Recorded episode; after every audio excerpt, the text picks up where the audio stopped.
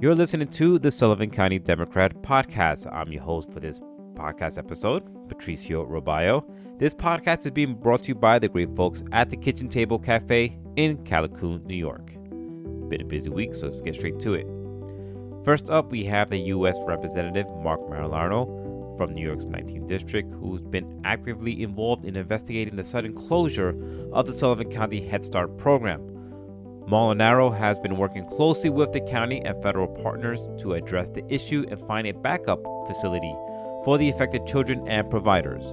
According to Molinaro, the Office of Head Start has informed him that Sullivan County Head Start has decided to relinquish its Head Start grant, allowing for the transition to a interim service provider. While a timeline for this transfer has not been yet set, Molinaro is pushing for immediate resolution, emphasizing that leaving kids without childcare and providers without jobs is unacceptable. Next, we turn to the town board of Mamakating, where two presenters discussed the important projects during a recent meeting. Eleanor Peck, program manager for Mid Hudson Clean Energy Communities, spoke about the Clean Energy Community designation, which aims to lower utility bills, provide funding for clean energy projects, and create job opportunities. Peck highlighted the town's participation in the program and encouraged community engagement.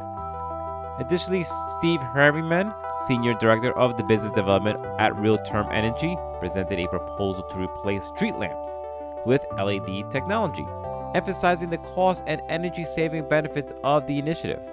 Moving on, we have a concerning incident involving a former Highland Town Supervisor Donald Jeff Haas and current town board member Tag Migliorino. The two were involved in a physical altercation before the Yulan Volunteer Fire Department drill resulting in charges being filed against each other. Despite the incident, both men remain volunteers in the fire service, and further details about the charges are pending. In Forestburgh, tensions has arose over a newly imposed fee for short-term rentals. The town board set a fee for $2,000 per unit, prompting objections from short-term rental owners Jeffrey and Amy Lorino.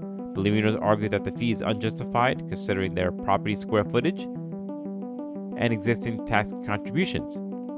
They requested the more reasonable fee and expressed dissatisfaction with the lack of consultation. Lastly, we have an update on the property tax initiative aimed at attracting volunteer firefighters and ambulance workers in Forestburgh. A new local law will provide exemptions for enrolled members of volunteer fire departments and ambulance services, recognizing their dedication and sacrifice. The law aims to address the challenge of retaining quality volunteers and ensuring the safety of town residents. We have this and more on the pages of the Sullivan County Democrat on newsstands now, or you can check us out online at scdemocratonline.com. I've been your host for this podcast episode, Patricio Robayo. Have a great weekend, stay safe, and I'll talk to you soon.